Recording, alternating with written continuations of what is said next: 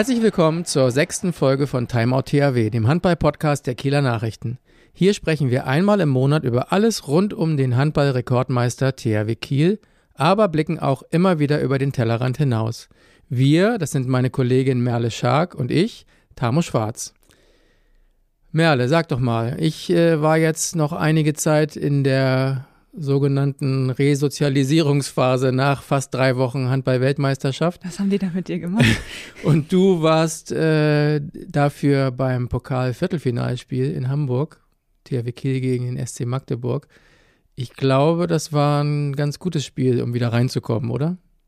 Ja, da war direkt alles wieder drin, was, was man so als Reporterin erleben kann, inklusive Verlängerung, äh, Spannung, äh, Momentum Change auf äh, beide Seiten. Äh, das Einzige, was ein bisschen fehlte, war der Flow beim THW Kiel. Ähm, die taten sich doch in der ersten Halbzeit insbesondere sehr schwer, äh, sind irgendwie früh in Rückstand geraten, haben sich dann immer mal rangekämpft auf den Ausgleich, aber nie geschafft, bis dann äh, in der allerletzten Minute und ab in die Verlängerung. Ähm, also Handballdrama pur. Am Ende hat es knapp nicht gereicht für die Final Four Qualifikation. Das war dann doch Endstation im Viertelfinale. 34, 35 war es dann nach der Verlängerung. Ähm, ja, und äh, sportlich, aus sportlicher Sicht für die Kieler natürlich traurig. Die hatten sich gewünscht, zum ersten Mal bei der Endrunde in Köln dann am neuen Standort fürs Final Four teilzunehmen. Ähm, jetzt sind sie in Hamburg hängen geblieben und aber auch das, äh, dieses Setting in Hamburg, weil die Kieler Arena belegt war, ähm, vor über 12.000 Fans. Das war natürlich ein Riesenevent direkt im Anschluss an diese WM, wo man schon auch noch gemerkt hat, dass so ein bisschen WM-Euphorie-Fieber noch mit rüber geschwappt hat. Ähm, und durch die Spannung in diesem Spiel waren da, glaube ich, die Zuschauer zumindest immerhin mitgerissen. Jetzt sind wir schon mittendrin im Zebra Formcheck. Ähm, Im Spiel danach gegen Kielce in der Champions League, da war es ja irgendwie umgekehrt. Da stand es zur Pause schon 22 zu 13. Ähm, genauso wie im Testspiel in Sieverstedt beim Oberliga-Aufsteiger. Ähm, was war denn da los? Also da ähm, war ja sozusagen die, die Spielabfolge genau andersrum. Die erste Klasse, erste Halbzeit war sehr klasse. Äh, in der zweiten Halbzeit gab es dann äh, doch irgendwie eher eine abfallende Formkurve. Ähm, wie würdest du das bewerten? Also es ist natürlich wirklich so, dass der THW beide Male eine Art zwei Gesichter gezeigt hat, aber trotzdem war die Qualität des Kielce-Spiels in meinen Augen eine ganz andere. Also in Hamburg merkte man, da stimmte irgendwie die, das ganze Energielevel irgendwie auch nicht so richtig, ob es jetzt am Setting lag oder man fand nicht so in seinen Flow. Der war dann gegen Kielce im Heimspiel äh, von Anfang an da und also wirklich beeindruckend stark und alles, was in Hamburg dann nicht geklappt hatte, so irgendwie über Außen spielen, zweite Welle, all sowas, das lief wie am Schnürchen. Ähm, ich habe danach mit mehreren Spielern gesprochen, die dann sich auch tatsächlich gar nicht so beunruhigt gezeigt haben, aufgrund der Tatsache, dass Kielz in der zweiten Halbzeit dann doch nochmal nach einem zehn Tore Vorsprung für den THW auf zwei Tore rankam.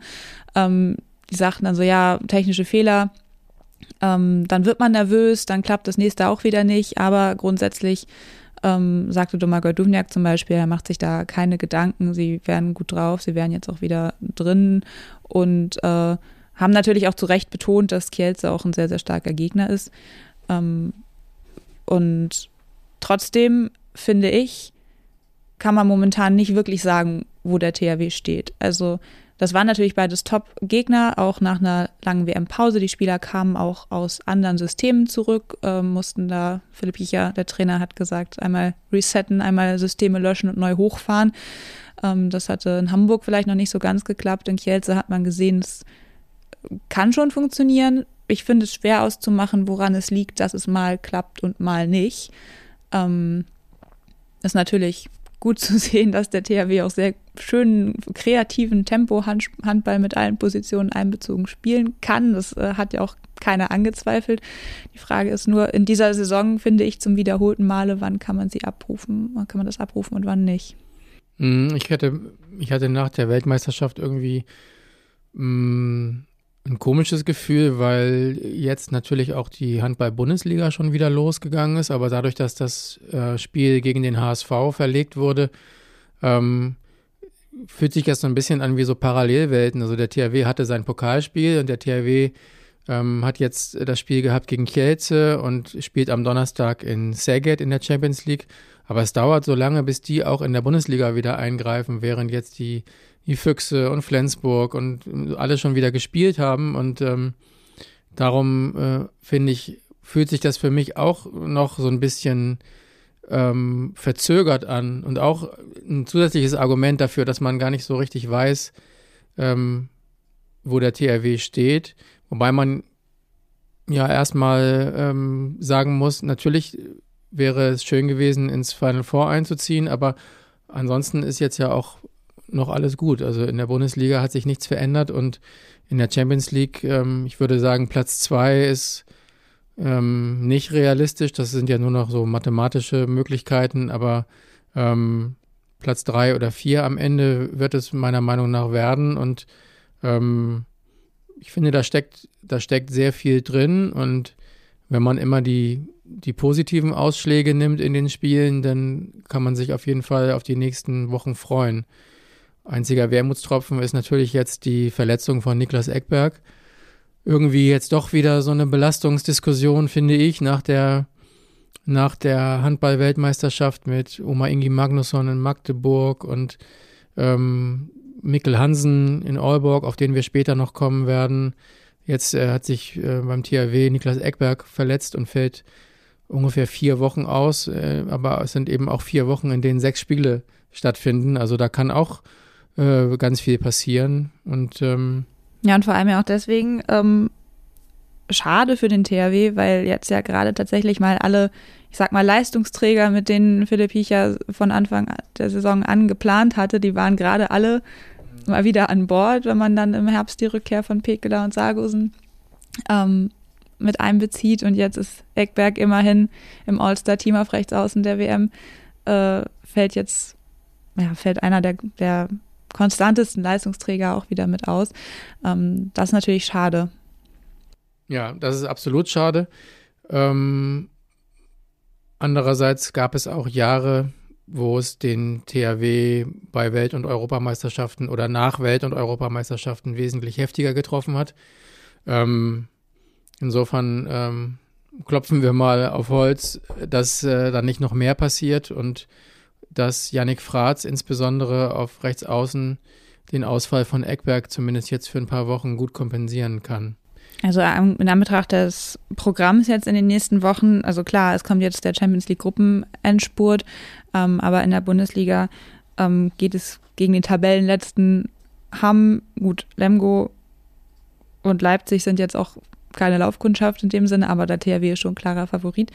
Ähm, mache ich mir da eigentlich wenig Gedanken. Und vor allem, wenn man betrachtet, wie Yannick Frath sich hier eingeführt hat. Und äh, das war jetzt ja auch nicht nur irgendwie so ein Notfall-Backup in den Spielen, sondern er hat ja schon genau. viel entlastet und er hat eine gute Quote, er ist in der Abwehr stark. Also ich finde, das ist so dafür, dass der erst im Verlauf der Saison nachverpflichtet wurde, hat man da wenig Leistungsabfall auf der Position bisher gesehen. Und wenn man noch hinzuzieht, dass Niklas Eckberg ja auch beim THW Kiel der Sieben-Meter-Schütze ist, da finde ich, ähm, hat der THW mit Magnus Landin auch ähm, einen guten Ersatzmann in Anführungszeichen, also einen guten zweiten ähm, Sieben-Meter-Schützen. Insofern äh, glaube ich. Salgusen kann auch welche werfen. Ja, der kann das auch, glaube ich, ja. Ähm, wir haben eben über Kielze gesprochen und ich finde, das ist ein nahtloser Übergang zur Gerüchteküche.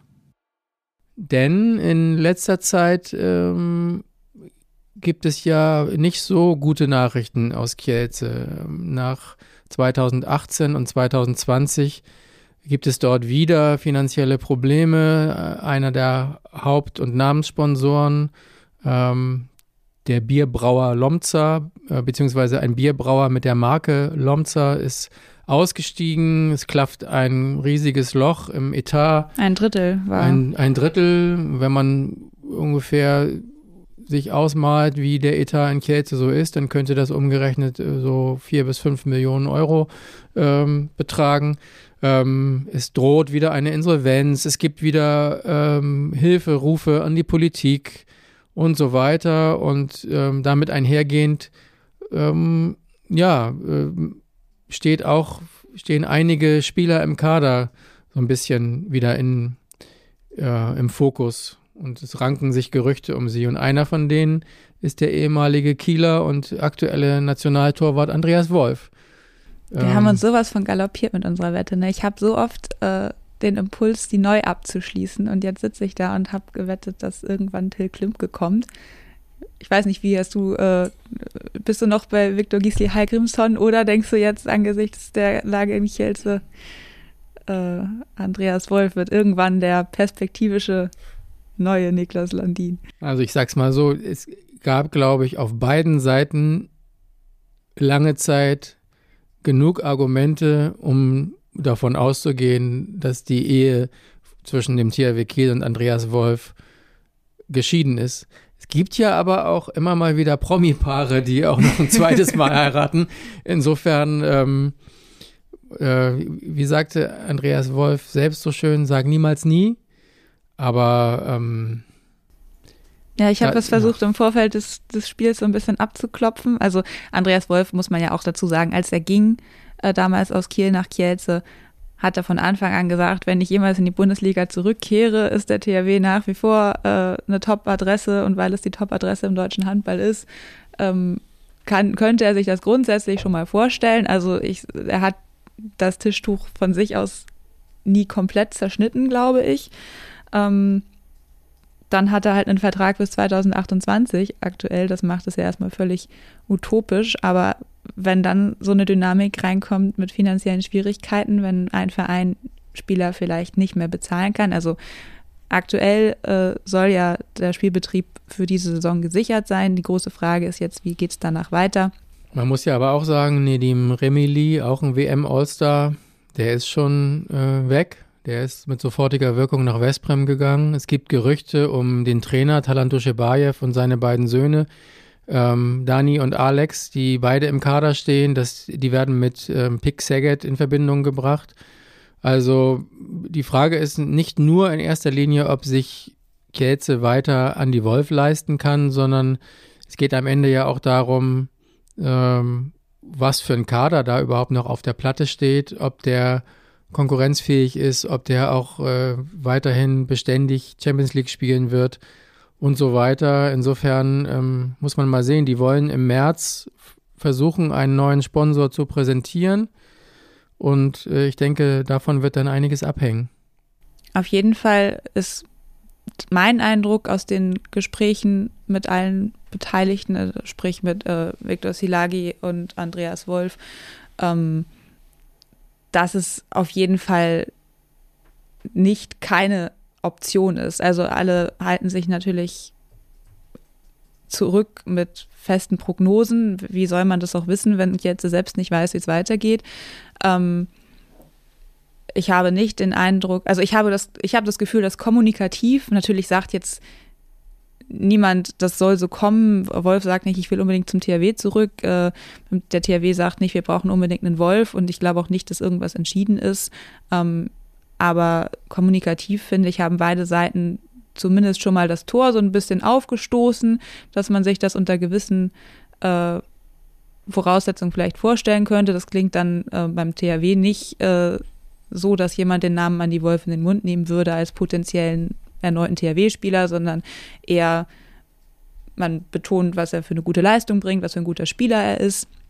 Andi Wolf sagt natürlich, er hat einen Vertrag in Kielce und sein Fokus, sein sportlicher, gilt dem und er will sich so wenig wie möglich mit dem drumherum beschäftigen. Das sei Sache seines Beraters, aber er sagt auch, äh, wenn er in die Bundesliga zurückkäme, ähm, wäre Kiel eine gute Adresse oder die beste Adresse und deswegen die, bei der er spielen wollte. Und er sagt auch, es wäre ihm eine Ehre, wieder das THW-Trikot zu tragen. Und wenn man sich so ein bisschen in der Handballdiplomatie auskennt, finde ich, klingt das erstmal so, als würde da niemand irgendwas ausschließen wollen, beziehungsweise ich würde es sogar so interpretieren, ähm, dass man vielleicht sich eigentlich schon mal vorsichtig annähert. Trotzdem glaube ich, dass es am Ende eine Frage von Geld und Timing ist. Also der THW hat ja nun mal ab in der nächsten Saison zwei Torhüter. Vincent, Vincent Gerard kommt aus Frankreich. Thomas Mirkwa hat auch noch bis 2024 Vertrag.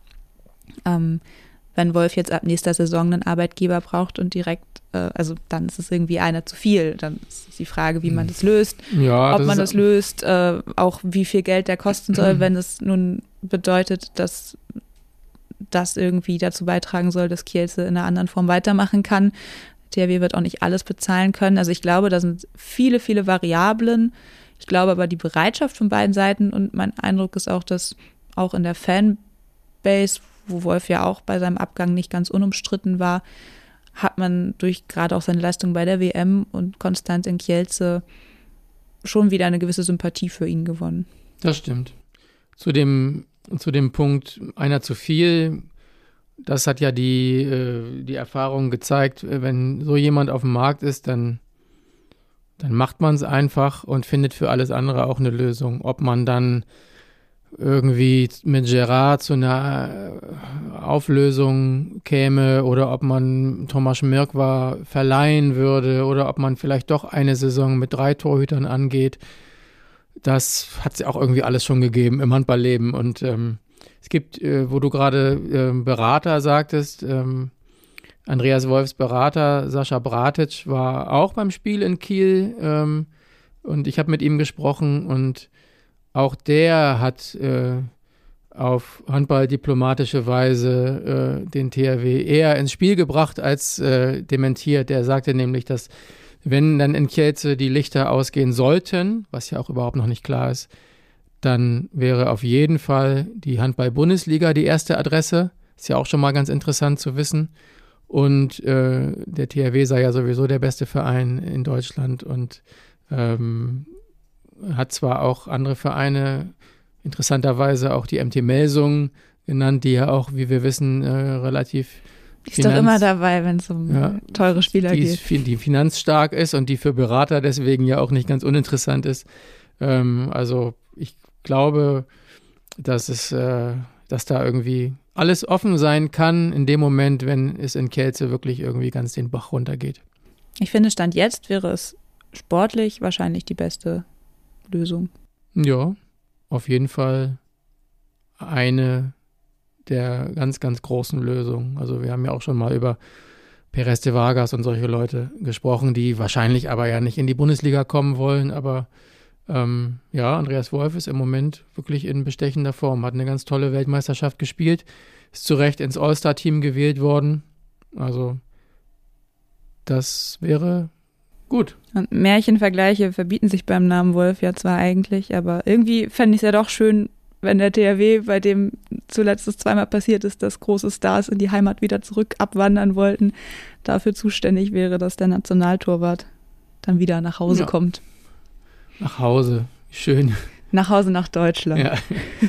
Dann wären wir jetzt schon bei der nächsten Rubrik. Notizblock. Und ähm, wollten auch gerne nochmal auf die WM zurückblicken. Und ähm, ich glaube, du hast auch ein paar Tops und Flops mitgebracht, richtig? Ja, was, was bleibt von dieser WM? Also, ich habe irgendwie im Kopf als erstes diese absurde Siegerehrung wo, wo der Weltverbandspräsident Hassan Mustafa mit Mühe den Pokal noch schleppen konnte. Er hat, Dänem er hat Dänemark als Ausrichter gedankt. Ich glaube, da hat er aber auch irgendwas verwechselt. Ja, also mein erstes Top dieser WM ist die Geistesgegenwart von Niklas Landin bei der Siegerehrung. Der hat ja jetzt auch schon ein bisschen Übung und hat sie auch die letzten zwei Male schon gemacht. Also hat den, den Alterungsprozess des äh, Herrn Mustafa miterlebt. Er ist ihm entgegengegangen und hat den Pokal rechtzeitig bevor er zu Boden fallen konnte, sozusagen, weil er so schwer war, ihm dann abgenommen. Ich habe mich kurz gefragt, ob das quasi mit zur Fangquote eines Torwarts mhm. noch zählen kann. Äh, aber das, das fand ich doch äh, bemerkenswert äh, aufmerksam, auch in dieser ganzen emotionalen äh, Siegerlage hat er das irgendwie charmant gelöst, sodass da niemand bloßgestellt wurde, ähm, jedenfalls nicht mehr, als es eh schon selbst getan hat. Das, das war mein, mein Top zum Schluss. Neben mhm. der Tatsache, dass es natürlich äh, eines riesen Respekts bedarf, dass die Dänen äh, da zum dritten Mal in Folge als erste Nation überhaupt Weltmeister geworden sind und das auch wieder in einer zum Großteil sehr dominanten Art und Weise. Ja, mein Top dieses Tages war auf jeden Fall Rasmus Lauge. Es äh, fand ich phänomenal, was der gemacht hat, wenn man weiß, dass der der saß eigentlich schon in der Woche davor auf gepackten Koffern äh, und war kurz davor äh, mangels äh, ja, mangels Wichtigkeit aussortiert zu werden. Der hat in der gesamten WM vorher, ähm, glaube ich, 23 oder 25 Minuten gespielt und hat genauso viel oder so. Zum ersten Mal im Halbfinale gespielt. Ja, genau. Und hat genauso viel dann im Finale nochmal gespielt. Ähm, hat aus elf Versuchen zehn Tore geworfen und hat aber auch dieses Spiel auf eine so, wie soll ich sagen, mit einer solchen Aura an sich gerissen. Ähm, das habe ich, hab ich selten gesehen. Das lag natürlich auch daran, dass Mikkel Hansen im Finale nicht seinen besten Tag hatte und dass in der ersten Halbzeit äh, ein Matthias Gitzel und andere irgendwie so ein bisschen Hansens Arbeit mitmachen mussten. Ähm, aber wie Lauge dann einfach diesem ganzen Tag so seinen Stempel aufgedrückt hat, das hätte ich nicht für möglich gehalten, muss ich zugeben. Ja, und auch das spielt in ein weiteres Top von mir mit rein, das Coaching von Nikola Jakobsen. Ich meine, mhm. auch der, ne, der wird Nationaltrainer und seitdem er das ist, ist Dänemark immer Weltmeister geworden. Ähm, und das mit natürlich einer schier unerschöpflichen Personallage offensichtlich. Also egal, der kann ja zwei Teams zur Weltmeisterschaft schicken, die würden sich beide qualifizieren und vielleicht sogar noch im Halbfinale gegeneinander spielen. Ähm, aber es ist ja trotzdem eine große Leistung eines Trainers, dann die Spieler auszuwählen ähm, und eine Balance in dem Kader herzustellen, dass da jetzt nicht irgendwie so eine Art Titelübersättigung stattfindet, dass dann da immer junge Spieler wieder reinkommen. Es war noch, ist noch nicht lange her, da war es Matthias Gissel, der dann da seinen großen Durchbruch hatte. Jetzt ist Simon Pütlik dabei ähm, der direkt sich ins All-Star-Team schießt. Und offenbar ist dort eine Atmosphäre geschaffen, in der junge, aufstrebende Spieler, talentierte Spieler auch sofort sehr viel Verantwortung übernehmen können und wollen und sich einbringen können und ähm, dass dieses Leistungsniveau einfach nicht, nicht abfällt und dass das, auch das ist ja so ein Jakobsen-Ding. Er vertraut eigentlich in so einem Turnierverlauf häufig dann immer den gleichen Spielern, so einem gleichen Spielerkreis, der ist gar nicht so riesig, aber fürs Finale äh, hebt er sich dann immer noch mal so ein Ass im Ärmel auf, in dem Fall dann Lauge. Ähm, oder ich fand auch diesen Taktik-Move total spannend, äh, dass er Niklas Kirkelöcke, den Halbrechten, dann auf einmal auf Rechtsaußen gestellt hat, obwohl er noch einen Rechtsaußen im Kader hatte, um dann eben in der Abwehr seine Rückraumleute zu entlasten. Ja. Ähm, das finde ich, ist auch ein Konstrukt, in dem ja auch der Kieler Magnus Landin eine ganz Genau, auf der anderen Seite Magnus ja, Landin, genau. genau. Ja. Sag mal ein Flop. Die Betten von Kap Verde. Hast du die getestet? Wie kann das denn sein, dass in einem Land, das Ikea hervorgebracht hat, die Betten zusammenkrachen? In Göteborg, im, im, im Mannschaftslager von Kap Verde. Das hat mich wirklich geschockt. Ich schlafe auch in einem Ikea-Bett, kann ich jetzt hier ganz äh, offen zugeben, das ist noch nie zusammengekracht. Allerdings wiege ich auch nicht 189 Kilo wie der äh, Cap Verde-Torhüter Edmilson Gonçalves. Ähm, aber das war ein Flop und um mal ein bisschen ernster zu werden, ein Flop für mich war auch, waren auch die, ja, die Reisegegebenheiten. Äh, also, dass äh, eine dänische Mannschaft am Finalwochenende für ihr Halbfinale von Schweden nach Danzig reisen muss, dort ein Halbfinale spielt, auch das dänische Fernsehen und alle Medien von Schweden aus nach Danzig reisen, das Halbfinale gewinnen, um dann wieder nach Stockholm äh, zurückzureisen, um dort dann ein Finale zu spielen. Das, Bei einem Turnier, das sich selbst als ja, so sustainable und nachhaltig branden Stichwort wollte. Stichwort sustainable, also die, die WM war ja in Schweden und Polen und die schwedische Seite hat vorher sehr explizit betont, dass ja ähm, das gesamte Turnier ähm, alle Nachhaltigkeitszertifikate erfüllt und so weiter. Und dann kommt da so ein, äh, so eine so ein Nachhaltigkeitsreiseflop bei raus. Das hat mich ein bisschen geärgert und ich will das ähm, wirklich ganz betont loslösen von, von uns Journalisten. Das war jetzt in der deutschen Reise, äh, im deutschen Reiseschema gedacht, war das für uns äh, mit Katowice, Danzig, Stockholm einfach eine, eine Strecke, die irgendwie dann am Ende Sinn ergeben hat. Aber wenn ich an die Fans denke, es ist ja auch nicht ganz äh, umsonst so gewesen, dass die Deutschen in Katowice noch wirklich tollen Fanrückhalt hatten und dass dann nach und nach aber einfach alles wegbrach. Die, der Zuschauerzuspruch in Danzig äh, war mies. Und ähm, weil ja auch vorher Zuschauer gar nicht wussten, wo wird das Viertelfinale gespielt, wo käme man hin, wann würde man wo spielen. Ich weiß nicht, wer sich sowas ausdenkt, ganz ehrlich, finde ich. Ja, als Fan konntest du ja ab dem Moment, äh, wo du nicht wusstest, wo deine Mannschaft das Halbfinale ja. spielen würdest, konntest du ja einfach nichts planen und buchen. Ja. Und dann ist halt Schweden auch kein Land, wo man mal eben Last Minute noch einen Schnapper macht. Ne? Dann ja als ich von Katowice nach äh, Danzig gereist bin, habe ich am Flughafen Fans gesprochen und habe hab die gefragt, na, reist ihr jetzt auch nach Danzig? Nee, wir reisen nach Hause. Das wusste man ja vorher alles nicht, wo man wann hin muss. Und das war uns irgendwie zu blöd. Wir haben jetzt gesagt, wir machen irgendwie die Spiele in Katowice und dann ist eben gut. Dann müssen wir vor dem Fernseher sitzen. Und das ist doch so schade. Also ich glaube, es gab ganz viele, die hätten gerne viel mehr gemacht. Und es ging aber irgendwie nicht, weil du es nicht, du kannst ja nicht wie so ein deutscher Handballbund irgendwie äh, zwei Flüge, zwei Unterkünfte vorhalten und alles doppelt planen. Das geht einfach nicht. Ja, und dann im Stadion, im Finale oder am Finaltag, also ich sag mal so, das, das Schwedenspiel um Platz drei, das haben, glaube ich, mehr Zuschauer gesehen, die Karten hatten, als dann die das Finale ja. gesehen haben. Also ja. dann war da auch noch eine mega lange Wartezeit dann zwischen dem Ende, weil man ja auch Puffer wegen Verlängerung und so eingeplant mhm. hatte. Und um 21 Uhr ging das Finale los und äh, ja, das Finalwochenende haben sie natürlich, was das Ticketing angeht, gut verkauft bekommen. Da kommen ja auch immer Leute, die einfach Handball gucken wollen. Und natürlich macht das aus Veranstalter Sinn, wenn man jetzt auf die reinen Zahlen guckt, wahrscheinlich ähm, schon Sinn, dass du halt die Vorrunden, Hauptrunden mit den Teams, die dort wahrscheinlich spielen. Und da kann man sich ja ausrechnen, wo landen die Isländer. Und dann kann man sich als Fan da auch schon Tickets kaufen. Und die sind ja auch sehr reisefreudig und machen dann eine tolle Stimmung. Aber ähm, ja, wenn man so richtig als Fan das, den ganzen Weg äh, mit begleiten möchte, dann war das wirklich schade. Das Finalwochenende muss an einem Ort sein, Punkt. Ja. Und, und auch die Struktur vorher muss so sein, meinetwegen, dass es einfach, dass es klar ist, dass der polnische Baum im Viertelfinale in Polen bleibt und der schwedische Baum in Schweden bleibt. Und dann gibt es ein ganz klares Finalwochenende an einem Ort und nicht noch Sonderregeln, dass eben ein schwedischer Viertelfinalist und Halbfinalist auf jeden Fall immer in Schweden spielen würde.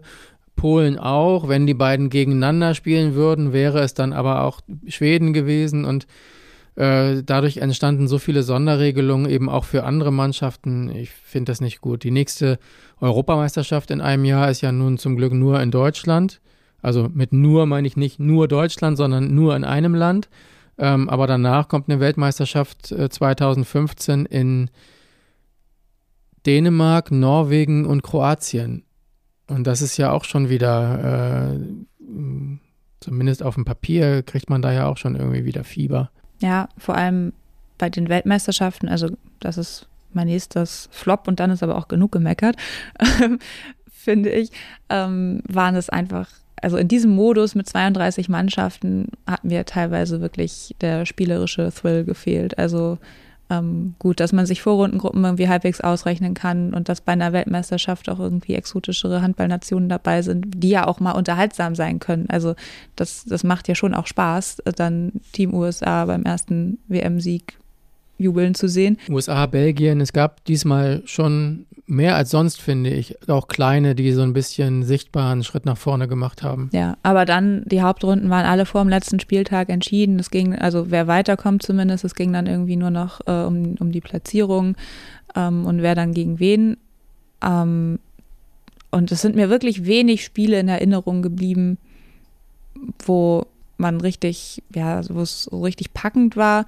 Dann hat man auch viele Sachen, also ich habe zum Beispiel ganz lange von Frankreich und Spanien gar nichts gesehen, weil zeitgleich halt irgendwie dann irgendwie Spiele mit THW-Spielerbeteiligung liefen, die ich dann aus unserer Brille natürlich mir eher angeguckt habe. Also es war irgendwie eine Flut an Handball, es war schwer auszumachen, was lohnt sich davon zu gucken. Mhm. Ähm, ja, und die, die richtig große Spannung kam dann zum, zum Ende und auch da waren es dann irgendwie häufig doch erwartbare Ergebnisse. Ja, das stimmt.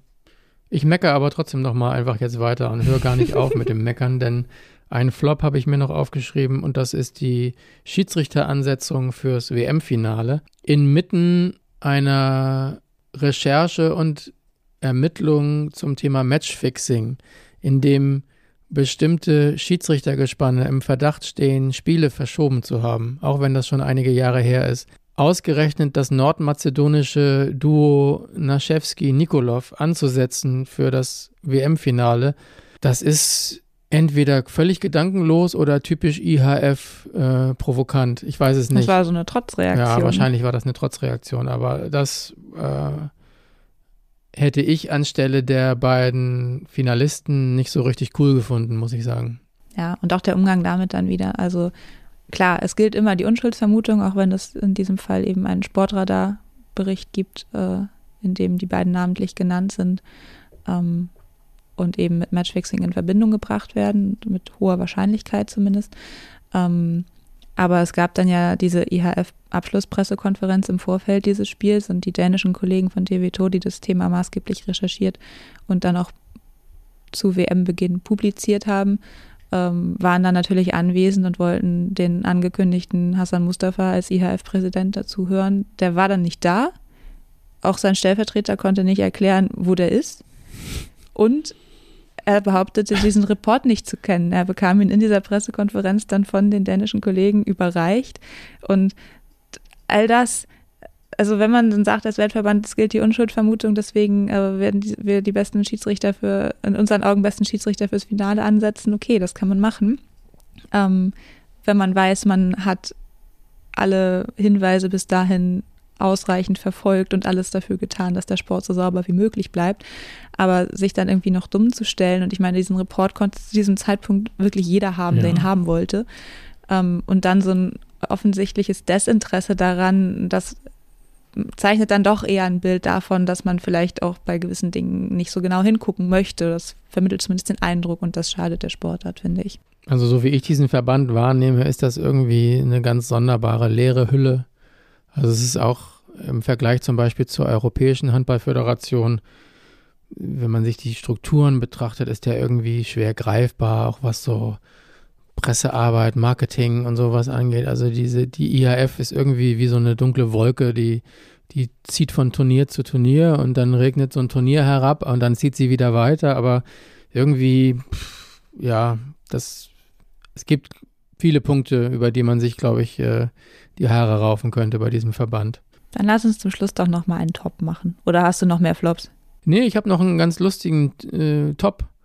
Und zwar ähm, habe ich wirklich Spaß gehabt, beim, wenn ich mir ähm, die slowenische Nationalmannschaft angeschaut habe. Denn die haben ja, das hatte ich auch in meinem WM-Tagebuch erwähnt, die haben ja den Libero wieder eingeführt. Hast du das gesehen? ja. Die haben äh, immer, wenn sie in immer wenn sie in Überzahl spielen, äh, wenn die gegnerische Mannschaft äh, eine Zeitstrafe bekommen hat, dann geht man ja immer davon aus, dass eine Mannschaft sich freut und dann irgendwie in Überzahl versucht, alles auszuspielen. Und die haben in Überzahl immer ihren äh, riesengroßen Kreisläufer Blatz äh, Blagotinczek äh, nach hinten beordert an, an den eigenen Kreis, sodass das immer so, so aussah, als ob Uroš Sorman, der Trainer, äh, in Überzahl gesagt hat, nee, Blatz, du darfst jetzt nicht mitspielen, du bleibst mal schön hinten.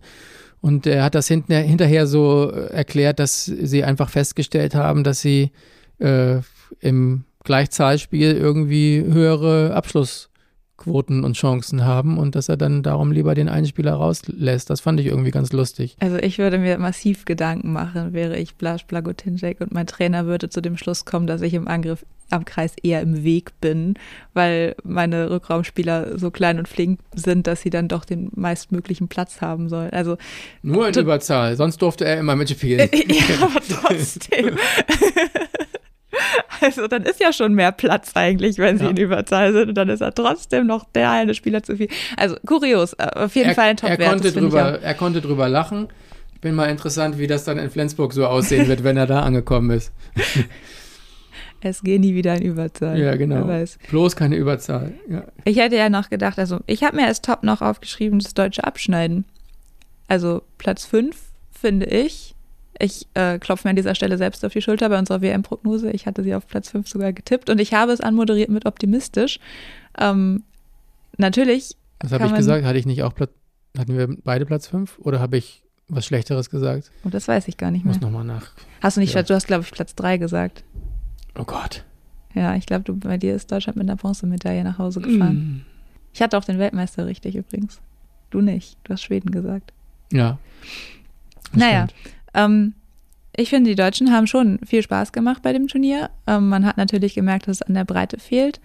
Ähm, aber an sich kann man schon davon ausgehen, dass wenn die noch ein bisschen mehr zusammenspielen, sich besser einspielen können, vielleicht noch ähm, auch langfristig weiter gute Nachwuchsarbeit betreiben.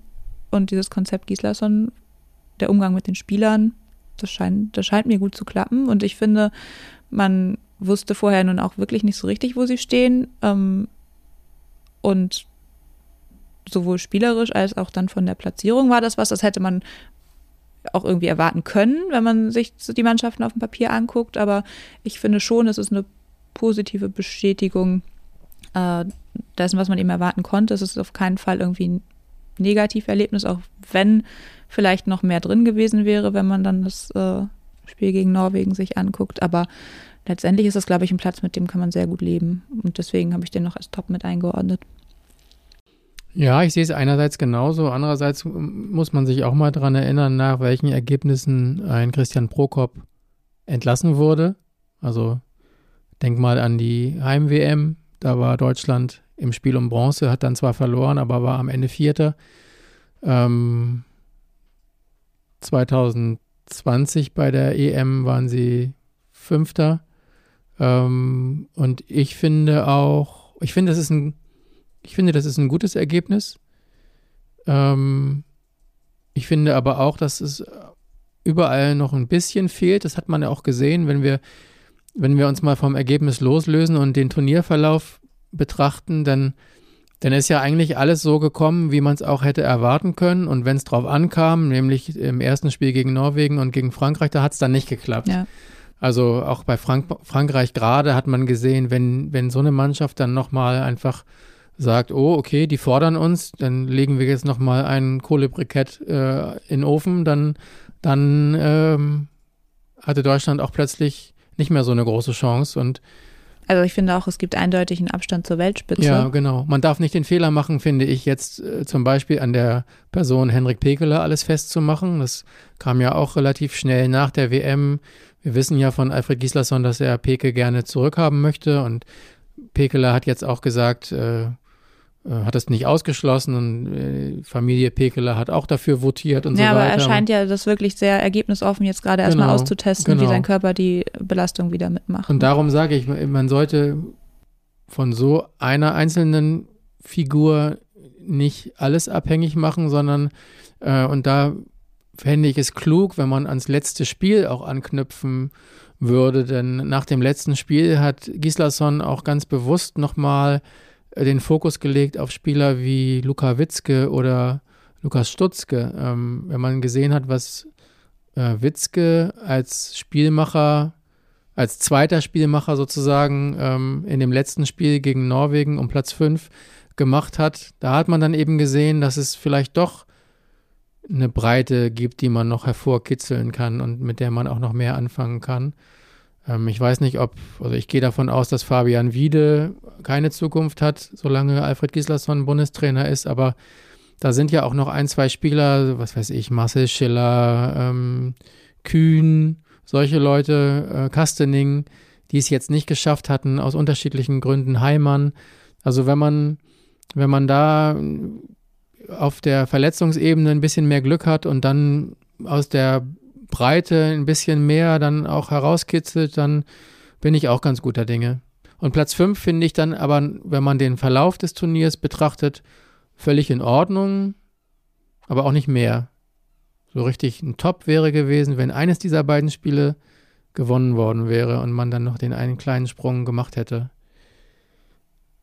Aber, aber es fehlt, wie du schon sagst, es fehlt einfach ein bisschen von allem zur Weltspitze.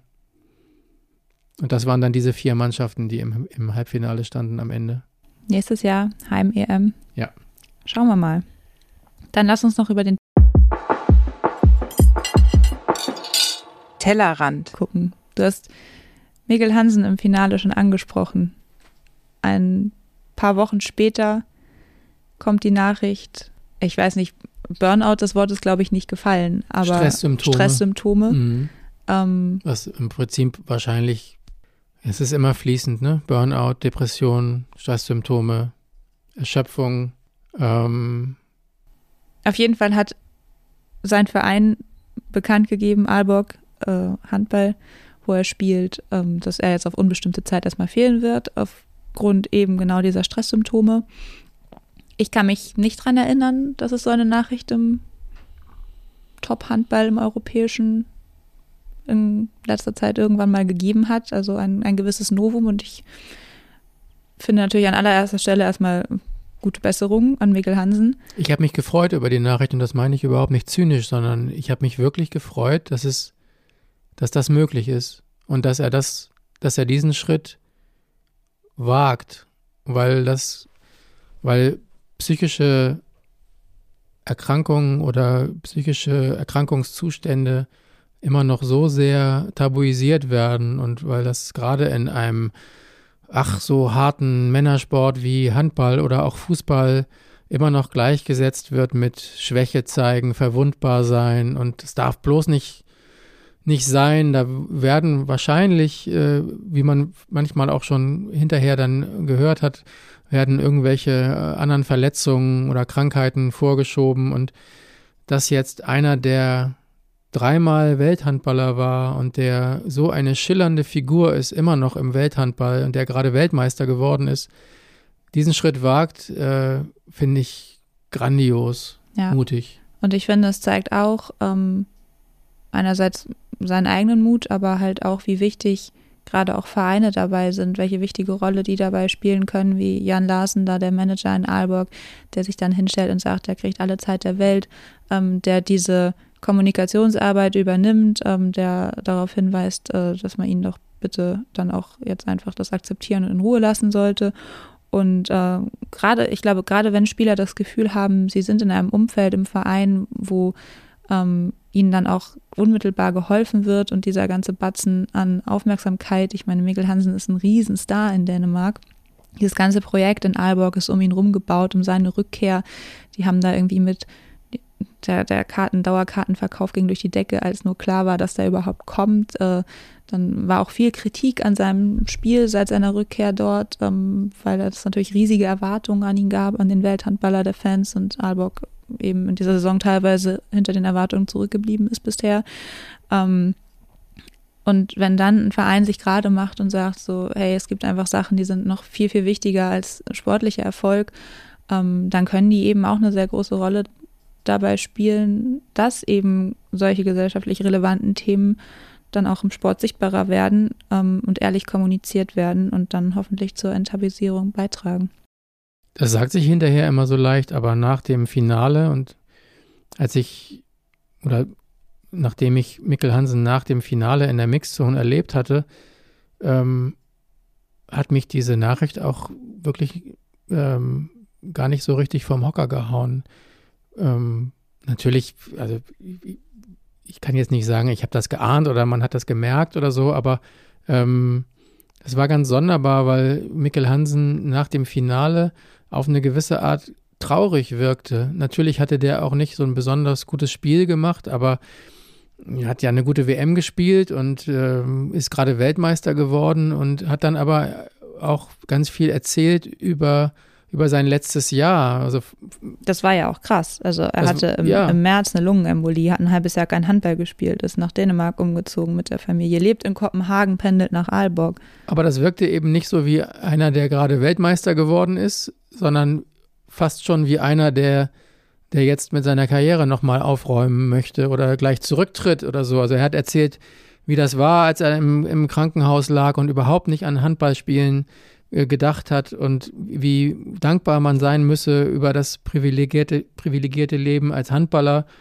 und dass er über sich und seine Familie nachgedacht hat und dass es auch ein bewusster Schritt war, um in Dänemark die Karriere mit weniger Stress fortzusetzen. Das sagt er ja auch alles. Also das ist ähm, auch nichts, wovor er sich verstecken würde. Und, ähm, und er wirkte wirklich, also ich bin, ich bin raus aus dieser Mixzone. Ich hatte dann noch mit Niklas Landin gesprochen und habe zu einem Kollegen gesagt, der war irgendwie traurig. Und ähm, das darf ja eigentlich nicht sein nach einem gewonnenen WM-Finale. Das ist zumindest irgendwie absurd. Und, und dann kam kurze Zeit später diese, diese Nachricht und, und nochmal, ich finde es grandios, dass der so mutig ist, diesen Schritt so zu gehen. Also da, ähm, da werden ihm noch viele für danken, glaube ich, in Ja. Zukunft. Ich hoffe auch, dass es sowohl ihm bald besser geht, als auch, dass es hilft, dass es anderen besser geht und ehrlich damit umzugehen. Dann kommen wir zu unserer Harter Cut. letzten, zu unserer letzten Rubrik, die wir normalerweise immer ein bisschen früher haben, aber mit der wir heute den Tag beschließen. Zebra des Wollen wir es Monats. so machen wie immer? Wir zählen bis drei und sagen es dann gleichzeitig? Auf geht's. Okay. Eins, zwei, drei. drei. Magnus, Landin. What? Oh. Das ist das zweite Mal, dass wir gleich liegen, oder? Ja, Ja. ich glaube auch. Ja, interessant. Du oder ich zuerst? Ich fange mal an. Also, es gab ja noch nicht so wahnsinnig viele THW-Spiele in diesem Monat, deswegen ist ja klar, die WM fließt in die Bewertung mit ein. Es ist relativ leicht, dass man dann bei einem Weltmeister landet, zumal wenn er zum dritten Mal in drei WM-Teilnahmen Weltmeister geworden ist. Ähm, Mit 27. mit 27. Er hat einfach im Finale die Gamem ausgeschaltet und ich finde, da ist man schon an einem Punkt, der viel zu oft übersehen wird, der auch leicht zu übersehen ist. Aber was Magnus Landin in der Abwehr spielt, als gelernter Außen, der ist natürlich auch größer als so der standardgelernte Außen von vor noch ein paar Jahren. Der hat eine riesen Reichweite, aber das ist ein grandioser Abwehrspieler. Ähm, Übrigens hat auch Nikola Jakobsen während des Turniers irgendwann mal gesagt, Magnus Landin steht mir eigentlich hier immer viel zu viel im Schatten der Berichterstattung in den dänischen Medien, was der alles wegreißt, wie großartig der ist. Ähm, und dann, klar, Weltmeister, grandiose Leistung, auch besonders in der Abwehr, ist auch sehr dosiert dann immer eingesetzt worden. Das war so, auf den Außen hat Jakobsen viel rotiert. Aber dann auch schon im Test gegen Sieverstedt auf eigenen Wunsch direkt wieder auf dem Feld, im Gegensatz zu seinem Bruder. Das war der Einzige, der verweigert hat. Der durfte in dem Fall. Ähm, gegen Magdeburg nervenstark per sieben Meter den THW in die Verlängerung geworfen. Ähm, also ich finde, das ist Gelegenheit genug, ihm mal unsere Auszeichnung zu überreichen. Und man darf Im nicht, virtuellen Sinne. wie ich eben schon sagte, der ist 27, ist jetzt zum dritten Mal in Folge Weltmeister geworden. Wenn man sich die Statistiken der WM anguckt, er hat alle neun Spiele gemacht, okay, hat äh, zwölf Tore geworfen, davon einen sieben Meter. Das ist nichts, was irgendwie als herausragend äh, abgeheftet wird. Aber auch nie 60 Minuten gespielt. Nie 60 Minuten gespielt, am Ende aber, und da habe ich mich selber gewundert, am Ende aber mit 4 Stunden 50 die viertmeiste Spielzeit im Kader.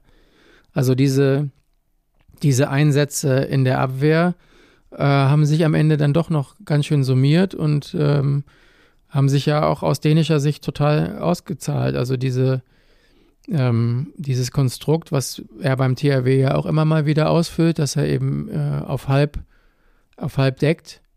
Ähm, da hat er absolut, absolute Qualitäten. Ähm, Ich habe den Eindruck, ja. dieses Konstrukt, das könnte auch wirklich was sein. Also beim THW sieht man das, bei den Dänen hat man es jetzt ja auch mit Kirkelöcke nochmal gesehen, diese Neuerfindung dieser Außenposition in der Abwehr, dass es halt nicht mehr ist, die Außen müssen nicht so wahnsinnig gut decken können, sondern dass man es wirklich eher als Parkplatz nutzt für einen viel geforder im Angriff viel geforderten Rückraumspieler, damit der mal kurz Luft holen kann und nicht ausgewechselt werden muss. Und ich denke mal, das ist eben eine Folge des nochmal gestiegenen Tempos durch die Regeländerung. Ähm, Absolut, da ja. könnte er wirklich so eine Art äh, Vorreiter noch einer taktischen Neuerung sein, die vielleicht in ein paar Jahren wirklich gang und gäbe ist. Von daher muss er auf jeden Fall einmal unser Zebra des Monats gewesen sein, allein dafür.